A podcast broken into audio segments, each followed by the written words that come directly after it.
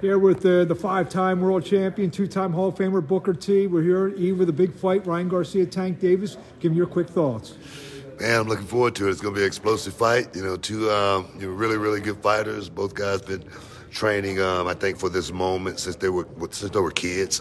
Uh, we don't see something like this where two guys are in their prime of their careers with so much to lose, um, going there and do battle. So for me, I'm I'm excited. I'm looking forward to watching these guys go out and do their thing.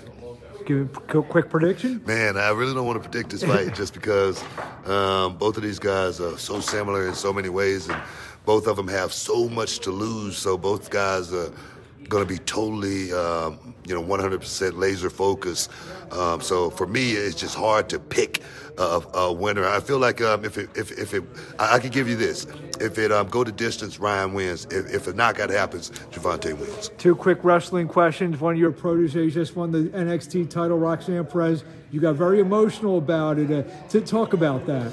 Oh man, I'm like a you know a dad, you know, watching this little girl out there doing her thing. Um, she was started with me. She was 16 years old, and to see her have that meteoric rise, and you know, go all the way to the NXT Championship, go from living in her mom's house to you know being a star, you know, in in Orlando. It's it's, it's amazing. Um, and for me, um, I think um, I get more out of seeing her do it than anytime I was out there doing it. So it's really, really cool. And I'd be remiss, WrestleMania next year coming to my hometown, Philadelphia. You, as the Hall of Fame expert, being a two time inductee.